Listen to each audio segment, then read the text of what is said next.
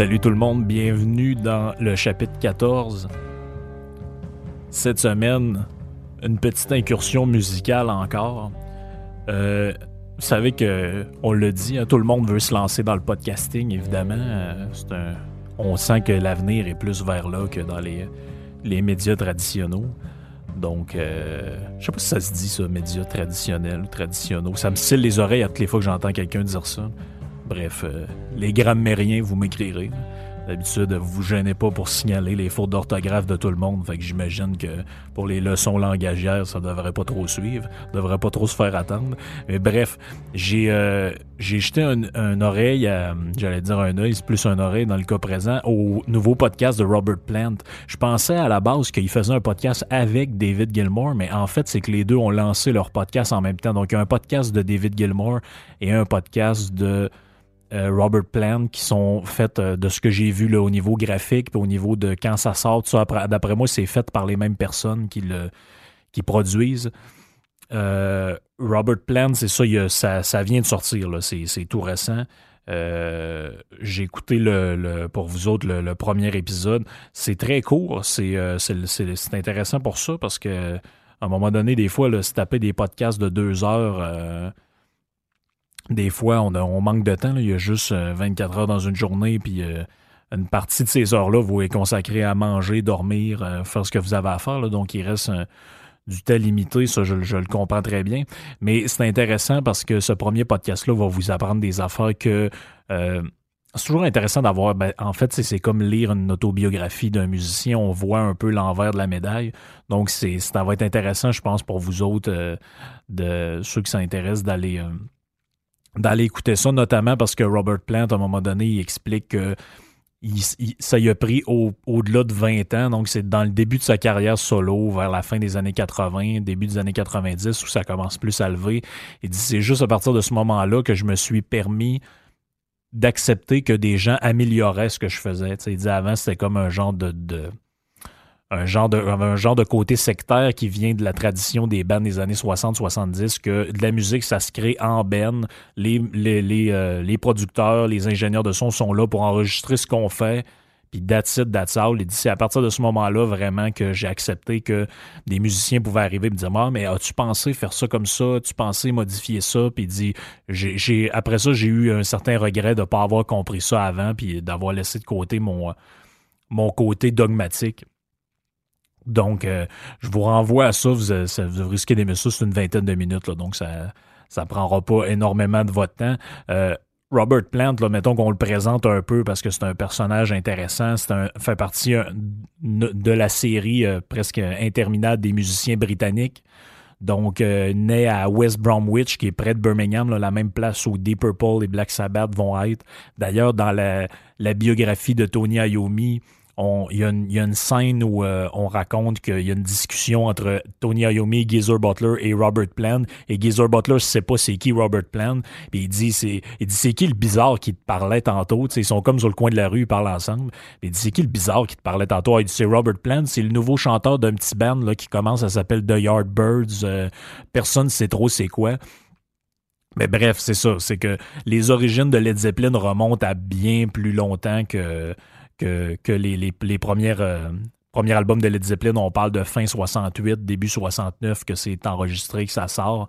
Mais avant ça, quelques années avant, Jimmy Page, qui est le guitariste, lui, fonde un groupe qui s'appelle The Yardbirds. Et pour ceux qui savent pas c'est quoi The Yardbirds, je vous en mets un petit extrait de la chanson Art Full of Soul. Vous allez voir un peu euh, comment ça sonne.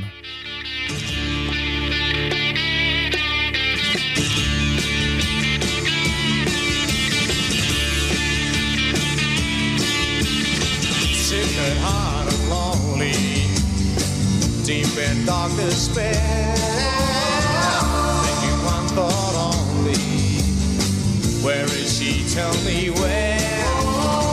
And if she says to you, she don't love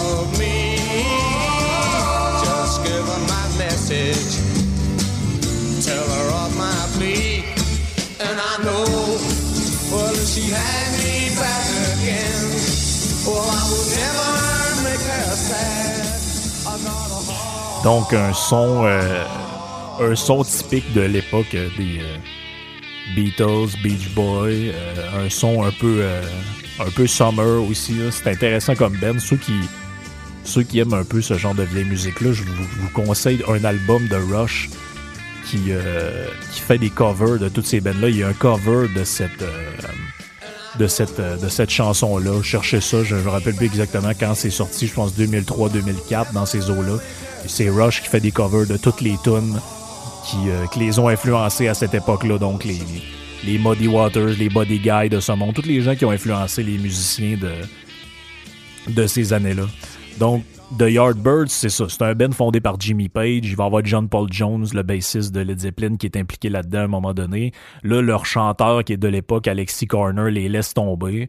Le band s'en va un peu, euh, chez le bonhomme. Et puis là, euh, John Paul Jones connaît un gars qui, euh, qui joue du drum, qui s'appelle John Bonham, qui lui-même connaît Robert Plant par la bande. Donc, c'est tous des gens qui se connaissent. On est dans le même on est dans la même gang. Et puis là, ils fondent un band qui va s'appeler The New Yardbirds. Donc, il y a eu The Yardbirds et après il va The New Yardbirds. Mais là, les, les gars trouvent que c'est un nom un peu mauvais.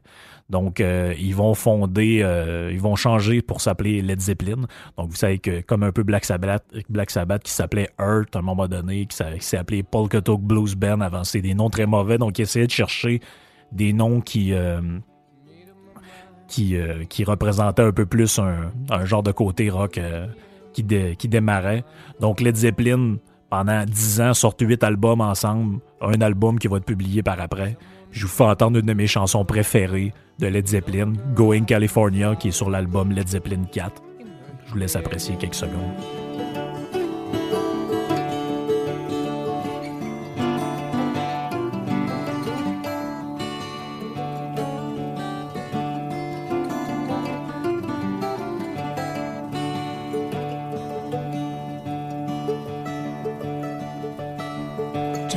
Chances on a big jet plane. Never let them tell you that we're all the same. Oh, the sea was red and the sky was gray. I wondered how tomorrow could ever follow today.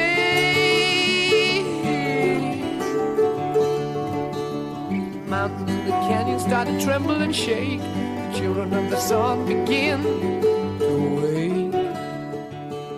c'est presque impossible d'être malheureux en écoutant cette chanson-là, mais en écoutant surtout cet album-là. Peut-être c'est peut-être ça fera pas consensus au niveau des, fans de Led Zeppelin, mais moi si j'ai peut-être deux albums à conseiller, je suggérerais le premier et le quatrième. Donc Led Zeppelin de 69 et celui je crois de 73 ou 74, le, le 4. C'est euh, c'est mes deux albums préférés, mais en fait, vous pouvez écouter tout ce qu'ils ont fait sans aucun problème, y compris l'album après la séparation, qui est un peu moins connu. Donc, euh, le Robert Plant, bon, l'aventure Led Zeppelin, il y a un bref interlude, il, y a, une longue séparation, il y a une, brève pause à cette séparation-là. Le, 10 décembre 2007, ils font un, concert ensemble pour un genre de soirée hommage à Emmett Erdogan. Bon, c'est lui, c'est le fondateur de Atlantic Records qui les a produits pendant longtemps. Donc, il va sortir un album live, c'est genre DVD, Blu-ray, euh, qui va s'appeler Celebration Day, que vous pouvez trouver euh, probablement facilement, qui, est très bon. Ce que vous allez remarquer aussi dans un extrait que je vais jouer un petit peu plus tard, c'est la, qualité de la voix de Robert Plant qui s'est tellement bien préservée avec le temps, de, de 1969 à 2010 et plus.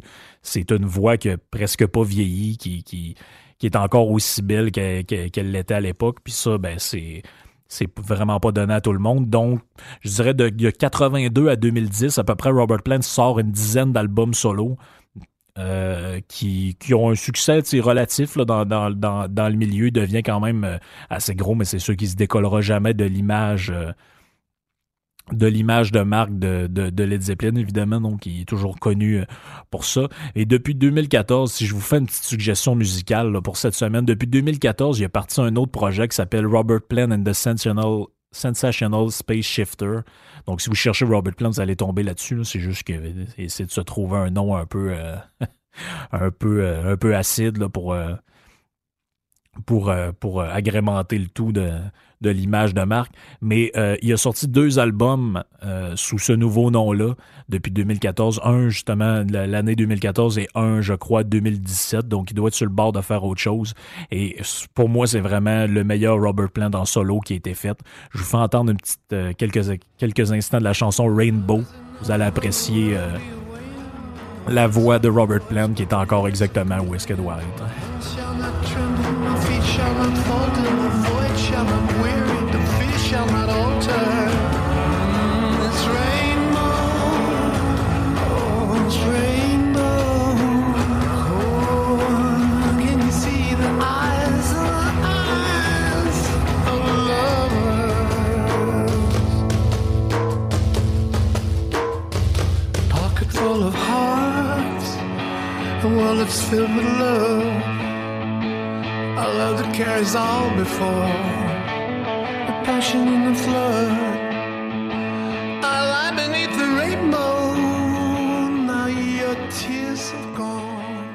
On, a de la misère à s'imaginer que c'est un gars de 70 ans passé qui chante.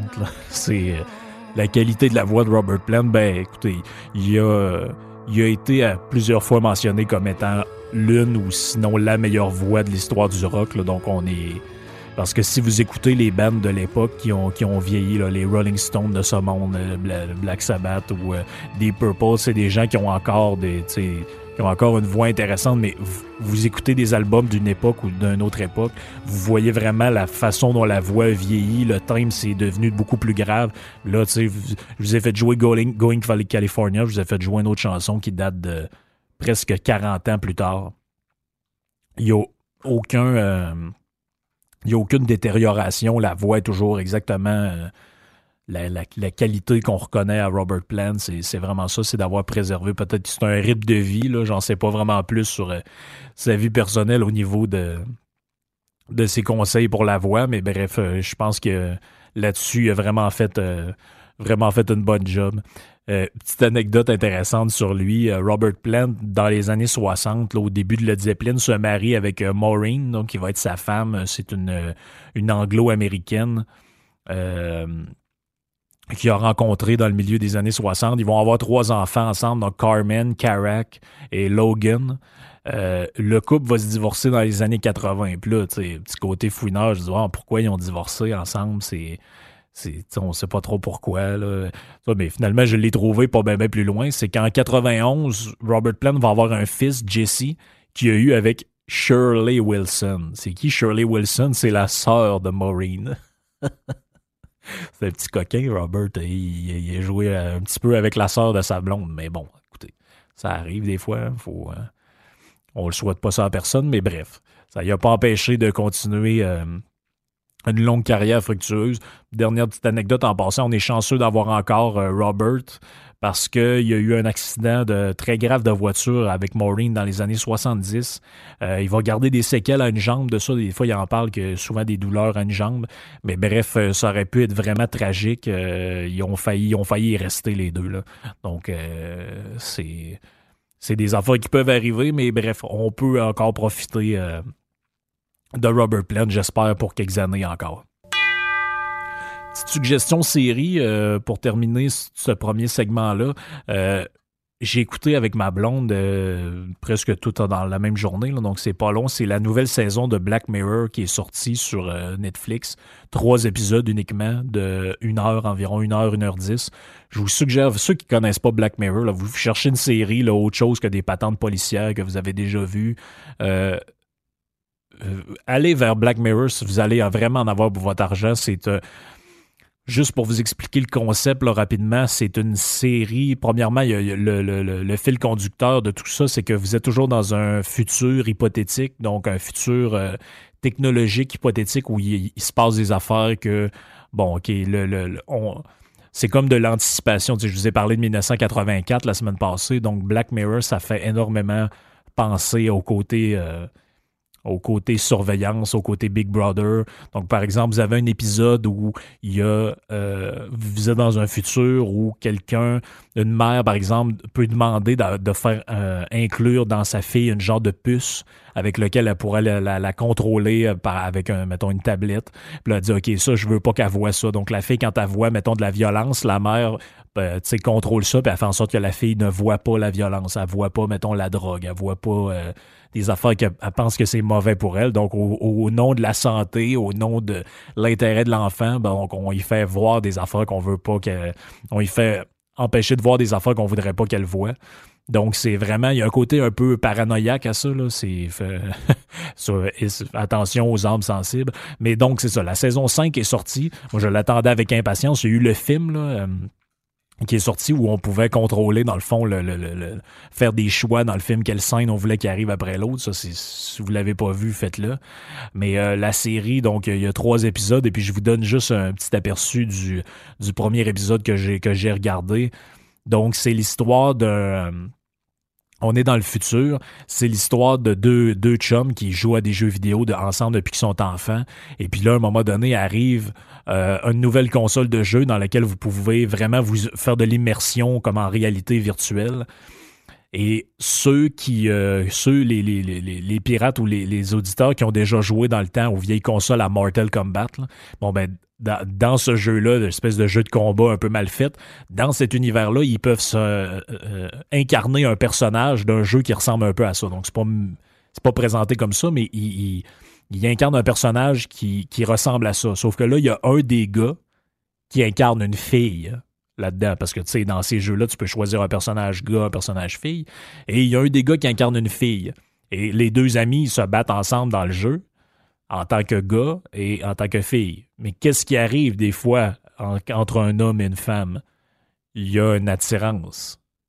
Donc, je vous en dis pas plus, mais ça vous donne une idée vers quoi on s'en va, puis vers quel genre de côté un peu détraqué. Là. Ça nous fait vraiment réfléchir à euh, où s'en va l'avenir euh, euh, côté technologique, sans rentrer dans le notre caractéristique technophobie, ça nous, euh, ça, nous, ça nous fait vraiment réfléchir à quels sont les chemins que peut prendre euh, l'évolution. Ça m'amène au sujet euh, de la semaine dont j'avais envie de vous parler. Je vais être franc avec vous cette semaine. J'ai cherché un peu, je sais de quoi je vais leur parler? Parce que là, j'ai déjà mon sujet pour la semaine prochaine, donc pour le prochain podcast. Mais cette semaine, je savais plus exactement. Tu sais, des fois, je me dis, il faut que je parle de ça, faut que je parle de ça. Des fois, à un moment donné, on a trop d'idées, puis on part un peu euh, dans tous les sens. Mais je me suis rappelé d'une affaire que je voulais vous parler depuis un certain moment. Et puis, ben, c'est aujourd'hui qu'on le fait. Savez-vous qui sont les Justice Democrats. Donc, j'en ai déjà glissé un mot euh, dans un autre podcast avec, euh, avec Jeff. Euh, les Justice Democrats, là, c'est, puis là, on n'est pas du tout dans le, le, complot puis dans les affaires occultes. Si vous allez sur Twitter, vous cherchez, ou Facebook, cherchez ce que vous voulez, prenez la plateforme que vous voulez, regardez Justice Democrat, vous allez tomber sur le, groupe dont je parle, et puis eux disent se revendique clairement d'avoir aidé à faire élire euh, Ocasio-Cortez. Donc, la nouvelle députée démocrate euh, aux États-Unis qui fait énormément parler d'elle. Donc, c'est qui les Justice Democrats? C'est important de savoir ça parce que c'est l'organisation qui est à la base de l'élection de cette députée-là et de beaucoup d'autres députés qui vont suivre. Vous allez voir ça de plus en plus. Et j'ai vu personne parler de ça dans l'actualité ni ici et presque pas aux États-Unis. Donc, c'est important de savoir à qui on a affaire et qui sont ces gens-là. Donc, euh, le 23 janvier 2017, euh, Kyle Gulinski, Sank Yogur et un autre groupe fondent les Justice Democrats. Et c'est qui ces gens-là? C'est des, euh, des staffers qui organisaient la campagne de Bernie Sanders en 2016. Donc, euh, les deux premiers, hein, et Kulinski, sont plus affiliés euh, au groupe, mais euh, je vais vous expliquer exactement pourquoi dans les prochaines minutes. Donc, la, représentante, depuis que ces deux gars-là sont partis officiels du groupe, c'est Alexandria Rojas. Donc, elle, c'est l'espèce de directeur des organisations, elle est là depuis mai l'année dernière. Donc, ça fait un an à peu près. Donc, eux autres, c'est quoi leur déception? C'est finalement, ben, la défaite du camp démocrate face à Donald Trump. Mais euh, ce qui les a déçus, c'est de voir que finalement l'establishment démocrate, hein, donc les Joe Biden de ce monde, mais à l'époque surtout Hillary Clinton, qui est probablement la politicienne la plus détestée de l'histoire des États-Unis, parce que les Clinton, bon, il y a un historique. Elle, euh, bon, il y a toute l'histoire de ses courriels, donc on pourrait... C'est un vieux sujet, je veux pas euh, euh, revenir là-dessus haute mesure, mais c'est vraiment pour voir c'est quoi le contexte. Donc, euh, eux sont, sont, fâchés que le Parti démocrate finalement soit allé du côté de Clinton et non du côté de Sanders et ils cherchent à comprendre pourquoi. Donc, leur explication de, tout ça, c'est de dire, bon, il y a un système politique aux États-Unis qui est corrompu de manière systémique. Et pourquoi il est corrompu de manière systémique? C'est que des corporations, des individus ayant énormément d'argent, euh, des lobbies, des donateurs euh, X et Y, eux, qu'est-ce qu'ils font? Ils donnent à des partis politiques. Et ça, effectivement, euh, je je peux pas vraiment leur donner tort là-dessus. J'ai, je, l'ai la liste quelque part, je l'ai déjà donnée, je pourrais la redonner.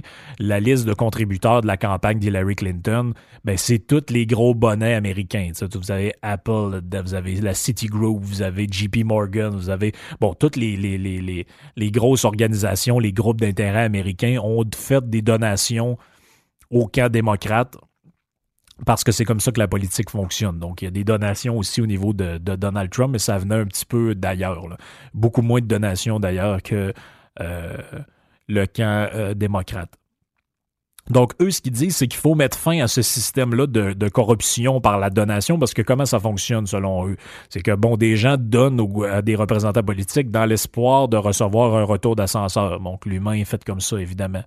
Donc, eux, leur objectif, c'était les midterms. Donc, les midterms, c'est l'élection qu'il y a eu en 2018. Donc, vous savez qu'ils font faire revoter euh, les gens pour déterminer qui seront les, les, euh, les députés au Congrès et qui seront les sénateurs. Donc, il y a eu un vote.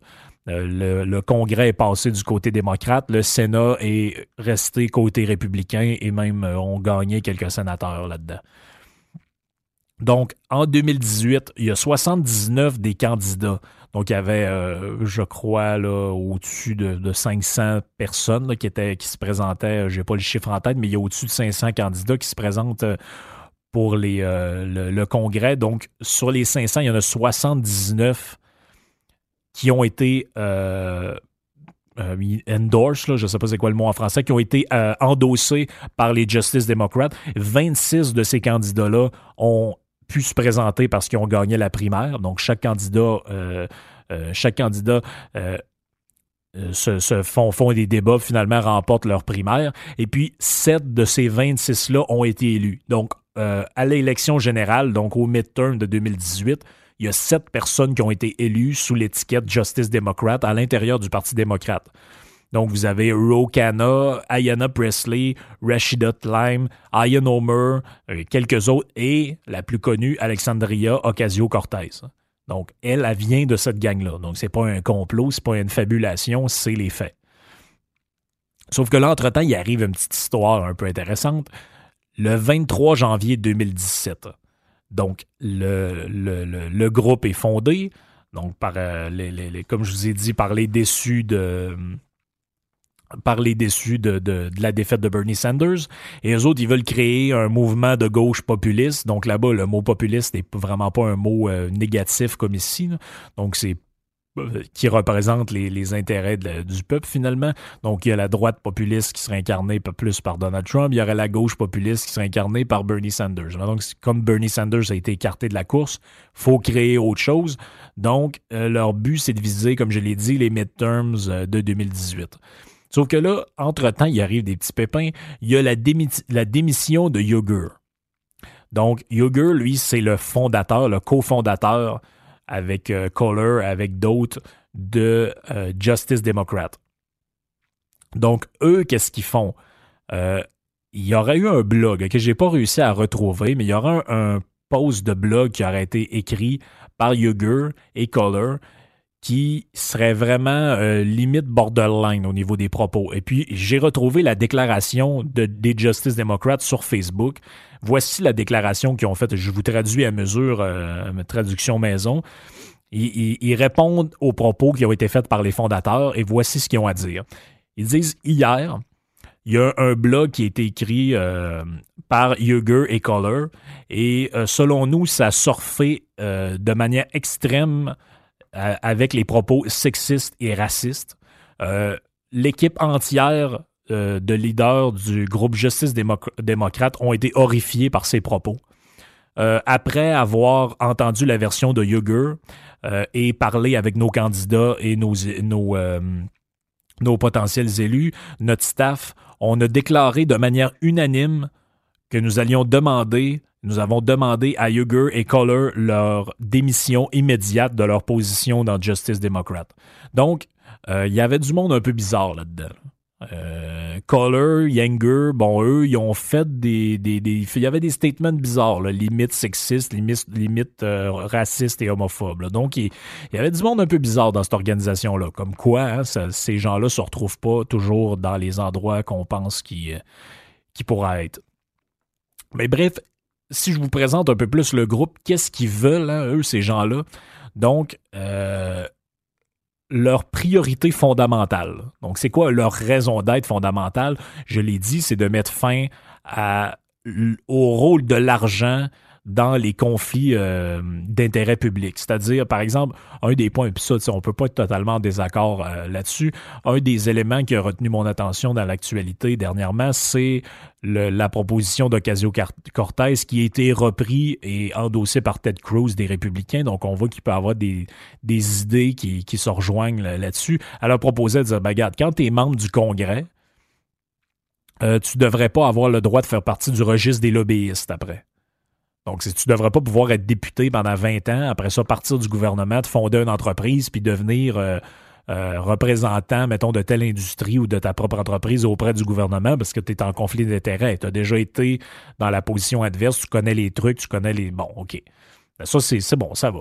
Mais éliminer complètement le rôle de l'argent dans la politique, ben, ça me semble un peu euh, idyllique. Bon, eux autres, leur, manière d'arriver à ça, c'est de refuser toutes les donations des millionnaires et des corporations, ni aussi des... Ben là, évidemment, ils ne le mentionnent pas, mais ce que ça veut dire, c'est aussi plus d'argent des syndicats, plus d'argent des... Euh, euh, des, fédérations, des femmes, des, de tout ce que vous voulez. Il n'y a plus d'argent qui, qui revient de, de ça. Et une des manières de faire ça, c'est d'adopter le système canadien, si je peux dire. Donc, le système canadien, c'est quoi? Et surtout le système québécois, c'est le financement populaire des partis politiques. Ben, il n'y a pas 36 solutions. Les partis politiques qui sont là pour faire campagne, pour acheter des pancartes, les mettre sur des, euh, euh, arbres, des poteaux, faire, euh, faire ce que vous voulez pour promouvoir, acheter de la pub, ils ont besoin d'argent pour se faire élire, pour gagner des élections. Il n'y a pas 52 manières pour faire ça. Des dons, soit de, de, de, venture capitaliste, donc c'est-à-dire de, de, de, Bill Gates qui donne de l'argent à un parti, euh, Warren Buffett, euh, Apple, euh, Tesla, nommez-les, tout ce que vous voulez. Bon, eux donnent à des partis politiques en se disant, bon, advienne que pourra, ou, ou on se dote d'un système comme ici, et à chaque fois que vous vous votez pour un parti, il y a un pourcentage de cash, je pense qu'ici c'est deux pièces ou une pièce, Bon, ben, il y a une pièce ou deux pièces qui s'en va au parti politique pour lequel vous avez voté après l'élection. Donc, si vous avez recueilli, on va dire, 300 000 votes, il vous revient 600 000 pièces. On comprend l'idée?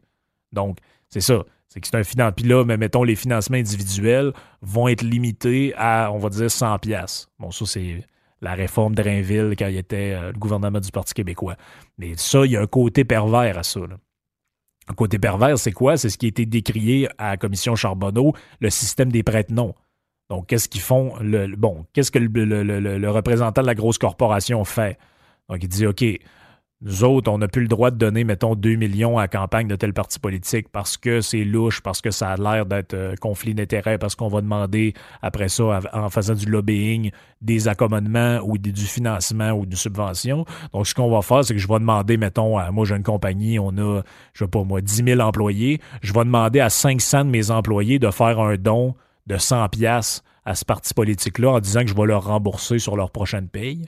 Puis eux autres, ben, ils font une donation, puis c'est remboursé euh, partiellement par un crédit d'impôt.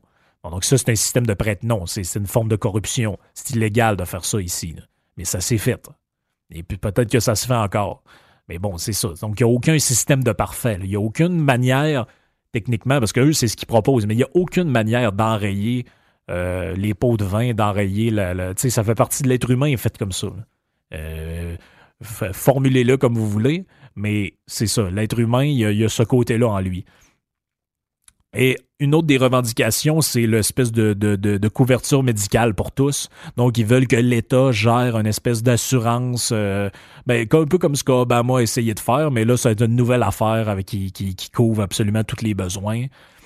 Et euh, ils veulent faire euh, un amendement, constitutionnel. Alors ça, c'est très compliqué faire ça.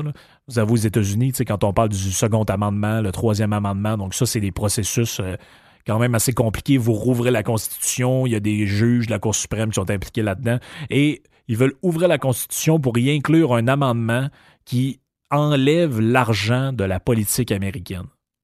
Je ne sais pas exactement ce que ça veut dire, honnêtement, j'ai essayé de le chercher. Removing money from American politics.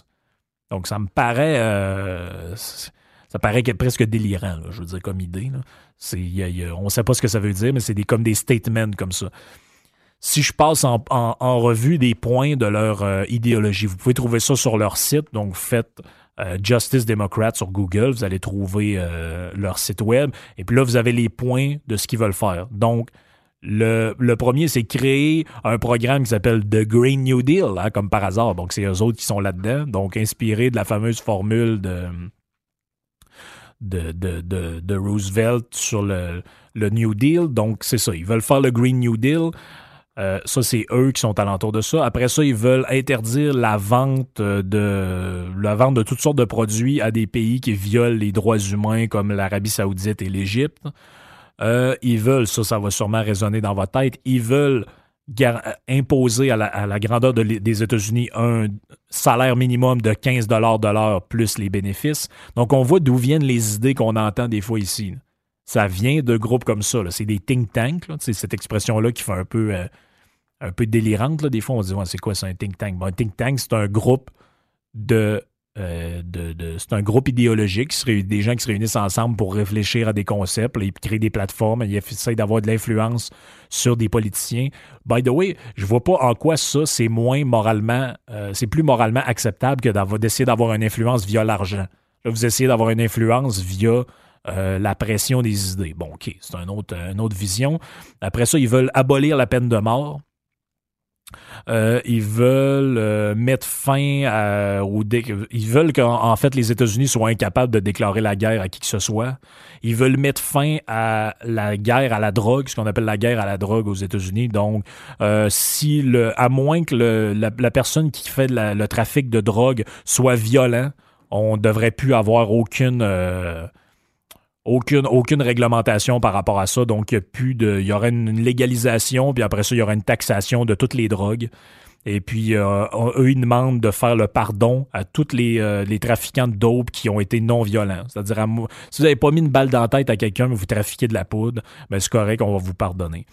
Euh, ensuite, ils veulent la neutralité d'Internet. Ça, c'est très drôle, parce que c'est eux qui font aussi la promotion des safe space dans les campus américains. Mais bref. Ça, on n'est pas à une contradiction près. Ils veulent faire mettre dans la Constitution que le, droit à l'éducation est un droit fondamental, donc donc, jusque-là, on est d'accord. Le début de la phrase, tu dis, ben oui, l'éducation, c'est un droit fondamental, puis n'importe quel pays civilisé devrait avoir un système éducatif euh, pour tous. Et qu'est-ce que ça veut dire? Ça veut dire le free public college pour tout le monde, donc le collège gratuit pour tout le monde, et l'université gratuite pour tout le monde. Je ne sais pas si vous savez qu'est-ce que ça représente en termes de cash. Les universités américaines qui fonctionnent par du financement privé, comme Harvard, comme le MIT, comme, euh, comme toutes les autres universités, Yale, euh, l'Université de Chicago, ça, c'est des milliards de dollars que ça représente. Nationaliser ça puis en faire des écoles gratuites à 100% ça représente des milliards de dollars. Donc, mais bref, pourquoi pas? Hein, c'est pourquoi pas. Lançons des idées comme ça. Euh, mettre dans la Constitution que le healthcare est un droit fondamental, donc le fait que l'État paye pour vos soins de santé de A à Z est un droit fondamental. Euh, établir un salaire maternel pour les femmes qui ont des enfants. Euh, ensuite, bon, OK, il y a des patentes de non-discrimination des LGBT, là, ça je passe, évidemment, tout le monde est, est d'accord avec ça. Euh, élargir le, les enquêtes reliées euh, pour la possession d'armes à feu, donc faire des enquêtes plus poussées pour savoir exactement euh, qui peut euh, avoir des armes ou pas. Bon, si ça concerne l'aspect psychologique, évidemment, tout le monde va être d'accord avec ça. Personne n'est d'accord au fait que quelqu'un qui est complètement défoncé sur les opioïdes devrait avoir le droit de posséder une arme à feu, comme c'est souvent le cas quand il y a des tueries. Des gens qui sont médicamentés puis qui ne devraient devraient pas avoir accès à ça, évidemment. Euh, vous avez plusieurs affaires. Donc, évidemment, la réforme euh, électorale avec le financement public. Euh, et il devrait avoir aussi un système qui valorise les partis indépendants et qui fait en sorte qu'on préfère élire des candidats indépendants ou des third parties. Donc, vous savez qu'aux États-Unis, dans l'histoire, c'est presque jamais arrivé, à part quelques fois, si je m'abuse, qu'il y a eu des députés qui soient élus sous d'autres bannières que démocrates et républicains. C'est arrivé quelques fois, je pense, dans les années 50 ou 60, mais ça fait très longtemps que c'est pas arrivé. Euh, il, y a toutes sortes de, patentes qui veulent faire, renégocier les accords de libre-échange, euh, faire pardonner à Edward Snowden euh, pour les, les, le Ligue d'information, fermer la base militaire de Guantanamo, tout en disant pas la prison de Guantanamo, tout en disant pas où ces criminels, parce que vous savez qu'à Guantanamo, c'est pas des doux qui sont là-bas. là bas ou qu'est-ce qu'on va faire avec ces gens-là, qu'est-ce qui va se passer, on n'en a aucune idée. Abolir l'agence américaine de l'immigration, donc ça doit être le safe space absolu, il n'y a plus rien qui... qui euh, il n'y a plus rien qui régit rien. Euh, faire en sorte que ce soit, ça c'est saucé, faire en sorte que ce soit impossible de réduire les programmes sociaux gouvernementaux liés au Social Security, donc la sécurité sociale, l'aide sociale, l'aide médicale, et euh, empêcher qu'il y ait une espèce de, de, système d'utilisateur-payeur. Donc, eux autres, ils veulent pas qu'il y ait, comme l'idée, par exemple, de mettre un ticket modérateur dans les urgences pour faire en sorte que le monde arrête de se pointer là pour rien. Ils veulent que ce soit une idée qui, qui soit comme déclarée comme illégale. Donc, OK, c'est drôle, il parlait de l'Internet libre trois points avant. Euh, après ça, ça, c'est le point que je trouve le plus décourageant parce que c'est des gens qui, au début, tu lis ça, tu dis, ah, c'est des gens qui veulent valoriser la démocratie. Finalement, ils veulent que, il y ait plus de, liberté. OK, tu dis, OK, c'est quand même, ça peut être séduisant. Puis là, il, y arrive, ce point-là. Rejeter euh, je vais vous lire en anglais parce que je ne sais pas exactement comment on traduit ça. Uncompromisingly rejecting President Trump proposal. Ça, ça veut dire quoi? Ça veut dire peu importe ce que Trump va dire, faut s'y opposer. Donc, s'il propose de dire je vais donner mon rein à un réfugié syrien, il va falloir être contre pareil. Parce qu'à un moment donné, il faut arrêter. Parce que je prends leur point, là, renégocier les, trade deals, le CAFTA, le NAFTA, bon, c'est toutes des affaires qu'eux autres veulent. C'est ce qu'il a essayé de faire, mais s'ils sont opposés. Donc ça, c'est très drôle. Mais bref, ça, ça fait partie de la game politique. J'imagine un camp à l'autre, l'autre à l'autre. Mais vous voyez, ça fait un peu le. ah oui, puis évidemment, il y a un autre bout qui est très, euh, saucé là-dedans. On comprend le, besoin des États-Unis d'accueillir des immigrants, puis évidemment, à cause de la pyramide démographique comme ici. Mais ils vont dire là-bas qu'il devrait avoir un pardon pour, euh, dans le fond, à moins que, euh, par exemple, quelqu'un qui franchit les frontières illégalement, à moins qu'il ait commis un crime grave, il, devrait, on, il devrait se voir donner sa citoyenneté.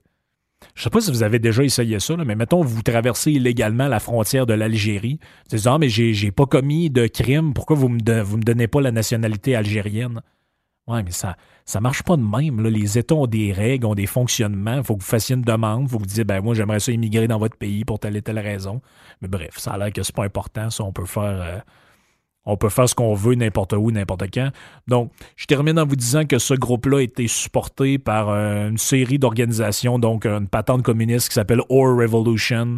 Ensuite, vous avez le groupe qui s'appelle les Democratic Socialists of America qui les supporte. Euh, le National Nurses United, ça c'est plus bizarre un peu. Donc l'Association nationale des infirmières qui supporte ce groupe-là. Ensuite, vous avez le Working Family Party qui supporte aussi et le Brand New Congress qui est une espèce de, de, de patente aussi démocrate qui supporte euh, ce groupe-là. Donc, tu sais, je vous le passe en, on l'a passé en revue. Il n'y a pas que des mauvaises idées là-dedans. Il y a des affaires qu'on peut dire, OK, tu sais, moi, l'aspect que tu peux... Euh, si été député, tu devrais pas pouvoir être lobbyiste. J'ai pas de problème avec ça. On peut discuter de plein de points là-dedans, mais il y a des affaires qui sont... Euh, relativement saucé. Mais bref, tout ça, c'est pourquoi je vous parle de ça, c'est que c'est important de savoir d'où viennent les, euh, les candidats, puis c'est important de savoir d'où viennent les politiciens. Les politiciens, ils tombent pas des, du ciel. Ils ont des backgrounds. Euh, soit ils ont fait partie de, des entreprises, soit ils ont fait partie des think tanks, des groupes de, frais de pression, des groupes de réflexion. Euh, ils, ils, tombent pas de nulle part. Et vous allez voir dans notre prochain segment exactement un petit exemple concret de tout ça.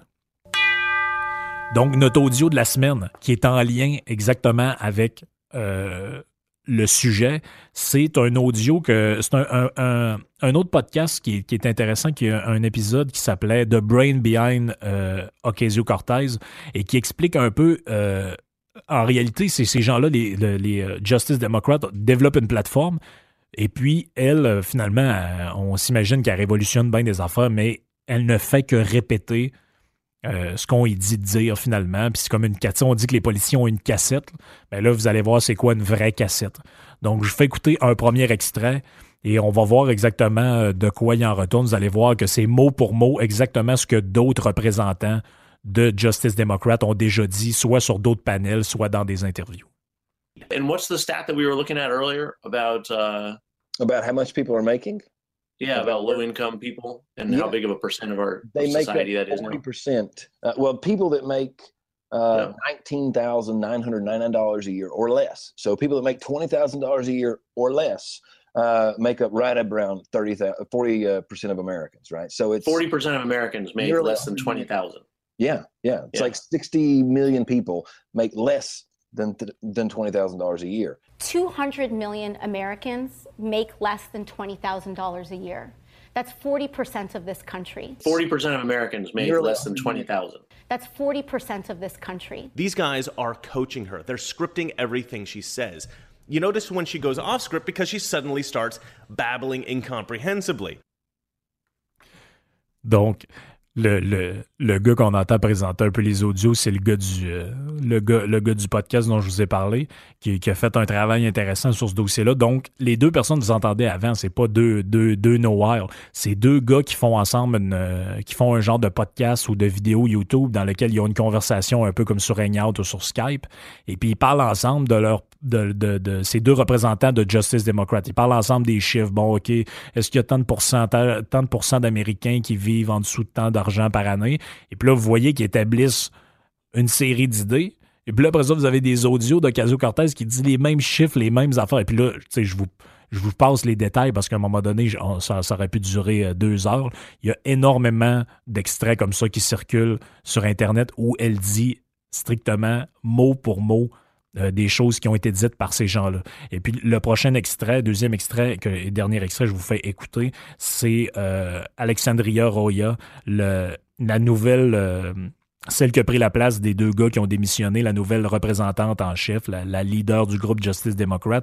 écoutez le propos qu'elle tient. Vous allez voir ceux qui connaissent Ocasio-Cortez. On entend un petit bout vers la fin. C'est mot pour mot le discours qu'elle tient. The girl in this next clip is now the head of the Justice Democrats. Her name, Alexandra Rojas. Really, I think a big anchor piece is the Green New Deal and talking about it in a frame of social, racial, and economic justice and uh, a mobilization of our economy and our society at the scale of what we did during World War II. The Green New Deal how's that going to be different? I think what we're calling for is a mobilization of our economy, of our society on the scale that we haven't seen since World War II. Like, this is the war, this is our World War II. It's clear that AOC is being coached on absolutely every policy point she makes. And if this is not enough to give you pause, consider that the Green New Deal was drafted in one weekend by her staff. Alexandria Ocasio Cortez had zero to do with it. As far as I could find, she wasn't even in the room. C'est très drôle, là. ces extraits-là, c'est très drôle. Ça montre le, le, côté. Même les politiciens qui disent Ah, tu sais, moi, je veux briser la cassette, je veux briser euh, la, les conventions, je veux faire ci, je veux faire ça. Ces gens-là ont des cassettes qui répètent parce qu'ils sont coachés par des gens qui disent ah, Moi, je vais t'organiser ça, moi, une campagne électorale, tu vas te présenter là, tu vas te faire élire, voici ce que tu dois dire Green New Deal, euh, World War II. euh, telle autre affaire, telle autre affaire, telle autre affaire. quand on te pose cette question-là, tu as juste à dire que 40% des Américains qui gagnent moins que 25 000 US par année. Fais juste dire ça, puis répète-le, répète-le, répète-le. Puis, tu sais, on, on, rit de ça, mais on n'a pas bien mieux que ça ici. Là. On n'a pas bien mieux que ça. Quand vous, entendez des débats politiques, vous écoutez que peu, importe, que ce soit Québec solidaire, le PQ, le PLQ ou la CAQ, vous allez entendre les mêmes cassettes, les mêmes affaires, euh, les mêmes arguments. Tu dis, écoute le gars qui organise la campagne du gars du PQ, c'est-tu le même que celui qui fait cela des libéraux? Ils disent les mêmes affaires l'un puis l'autre. Ben, c'est ça. Probablement que le gars, il a déjà travaillé pour plus qu'un parti aussi. Mais c'est ça. Il y a un côté un peu grotesque à ça, puis c'est toujours intéressant de l'entendre euh, en audio parce que ça nous donne une bonne idée de, du côté vraiment, on dirait que c'est des robots, en fait.